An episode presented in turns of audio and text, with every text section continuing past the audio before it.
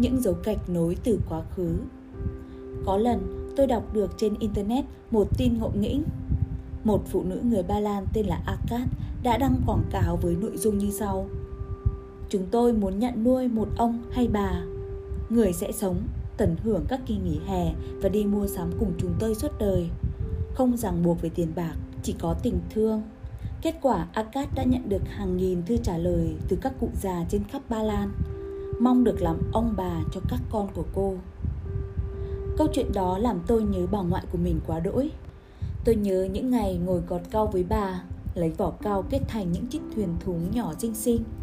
Bên thềm nhà tôi gối đầu lên đùi bà, mắt lim dim ngủ trong làn gió mát thổi từ vườn và giọng bà khe khẽ kể chuyện thời con gái. Những khuôn phép đạo đức, những cách thức ứng xử hàng ngày được bà chỉ dạy qua những buổi trưa êm đềm với giọng thì thầm theo cách mưa dầm thấm lâu như vậy. Nhà văn Lucia May Alcott viết rằng mỗi căn nhà cần có một người bà trong đó. Tại sao vậy? Tại sao mỗi khi nhớ về thời thơ ấu, ký ức về ông bà luôn là ký ức êm đềm nhất?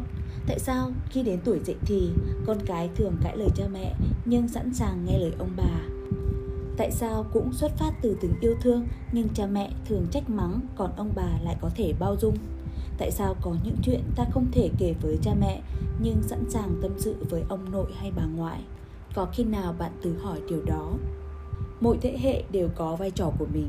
Có lẽ ông bà không còn phải chịu gánh nặng của cuộc đời mưu sinh như cha mẹ của chúng ta cũng không bị sức ép bởi trách nhiệm phải dạy dỗ chúng ta nên người. Ông bà có sự thông thái và lòng kiên nhẫn của người đã trải nghiệm sự nhẫn nại và dịu dàng của người đã đi qua những quãng đường dài. Luôn có một đoạn đường mà cha mẹ chúng ta chưa đi qua. Và ông bà ở đó để yêu thương, nuông chiều và đôi khi làm hư hỏng chúng ta với một tình yêu vô điều kiện. Đôi khi, có những mâu thuẫn xảy ra giữa cách giáo dục nghiêm khắc của cha mẹ và sự nuông chiều của ông bà. Nhưng khi lớn lên, bạn nhìn lại từ thơ ấu và sẽ hiểu rằng, nhân cách của bạn sẽ được hình thành nhờ cả hai điều đó nhờ sự cân bằng của cả hai quả thật ai có được cha mẹ nghiêm khắc và ông bà nung chiều thì quả là hạnh phúc lớn lao do cuộc sống bận rộn không có thời gian chăm sóc thế hệ già nên người Nhật đã chỉ tạo ra robot có khả năng nói chuyện như một đứa cháu lên 5 tuổi để bầu bạn với người già. Nhưng chỉ sau một tháng, sản phẩm này đã ế hàng bởi ông bà của chúng ta không cần một người máy giúp họ kích thích não hoạt động và tránh được bệnh hay quên. Robot không biết lắng nghe, không biết hỏi chuyện ngày xưa, cũng không biết vòi phĩnh và đón nhận tình yêu từ ông bà. Trong khi đó chính là cái mà ông bà cần ở những đứa cháu. Ông bà chính là những nhân chứng đầy yêu thương, là một dấu gạch nối giữa chúng ta và quá khứ. Thế ông bà cũng như cái rễ cây vậy. Bạn không nhìn thấy rễ cây, nhưng bạn sẽ biết rễ luôn hiện hữu ở đó, là nguồn gốc của nhựa sống, là nơi khởi đầu của những chiếc lá non. Vì vậy, hãy kính trọng ông bà. Dù gặp ông bà ở đâu, trong gia đình hay viện dưỡng lão, hay thậm chí khi nhìn thấy ông bà trên đường, dù là ông bà của bất cứ ai, cũng đừng hờ hững đi qua mà không cúi đầu chào với lòng biết ơn.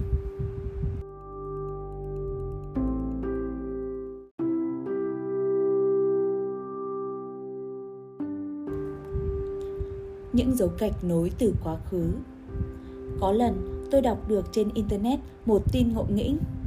Một phụ nữ người Ba Lan tên là Akat đã đăng quảng cáo với nội dung như sau. Chúng tôi muốn nhận nuôi một ông hay bà. Người sẽ sống, tận hưởng các kỳ nghỉ hè và đi mua sắm cùng chúng tôi suốt đời. Không ràng buộc về tiền bạc, chỉ có tình thương. Kết quả Akat đã nhận được hàng nghìn thư trả lời từ các cụ già trên khắp Ba Lan, mong được làm ông bà cho các con của cô. Câu chuyện đó làm tôi nhớ bà ngoại của mình quá đỗi. Tôi nhớ những ngày ngồi gọt cao với bà, lấy vỏ cao kết thành những chiếc thuyền thúng nhỏ xinh xinh. Bên thềm nhà tôi gối đầu lên đùi bà, mắt lim dim ngủ trong làn gió mát thổi từ vườn và giọng bà khe khẽ kệ chuyện thời con gái. Những khuôn phép đạo đức, những cách thức ứng xử hàng ngày được bà chỉ dạy qua những buổi trưa êm đềm với giọng thì thầm theo cách mưa dầm thấm lâu như vậy.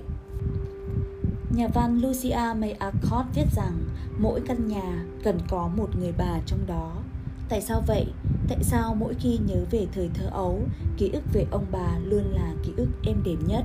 Tại sao khi đến tuổi dậy thì, con cái thường cãi lời cha mẹ nhưng sẵn sàng nghe lời ông bà? Tại sao cũng xuất phát từ tình yêu thương nhưng cha mẹ thường trách mắng còn ông bà lại có thể bao dung? Tại sao có những chuyện ta không thể kể với cha mẹ nhưng sẵn sàng tâm sự với ông nội hay bà ngoại? Có khi nào bạn tự hỏi điều đó? Mỗi thế hệ đều có vai trò của mình. Có lẽ ông bà không còn phải chịu gánh nặng của cuộc đời mưu sinh như cha mẹ của chúng ta cũng không bị sức ép bởi trách nhiệm phải dạy dỗ chúng ta nên người. Ông bà có sự thông thái và lòng kiên nhẫn của người đã trải nghiệm, sự nhẫn nại và dịu dàng của người đã đi qua những quãng đường dài. Luôn có một đoạn đường mà cha mẹ chúng ta chưa đi qua. Và ông bà ở đó để yêu thương, nuông chiều và đôi khi làm hư hỏng chúng ta với một tình yêu vô điều kiện.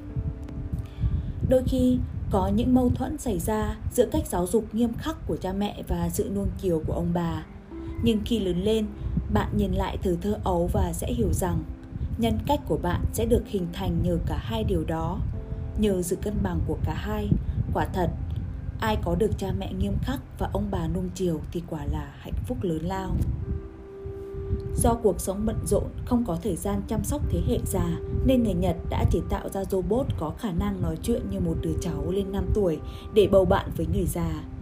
Nhưng chỉ sau một tháng, sản phẩm này đã ế hàng bởi ông bà của chúng ta không cần một người máy giúp họ kích thích não hoạt động và tránh được bệnh hay quên. Robot không biết lắng nghe, không biết hỏi chuyện ngày xưa, cũng không biết vòi phĩnh và đón nhận tình yêu từ ông bà. Trong khi đó chính là cái mà ông bà cần ở những đứa cháu. Ông bà chính là những nhân chứng đầy yêu thương, là một dấu gạch nối giữa chúng ta và quá khứ. Thế ông bà cũng như cái rễ cây vậy, bạn không nhìn thấy rễ cây nhưng bạn sẽ biết rễ luôn hiện hữu ở đó là nguồn gốc của nhựa sống là nơi khởi đầu của những chiếc lá non vì vậy, hãy kính trọng ông bà.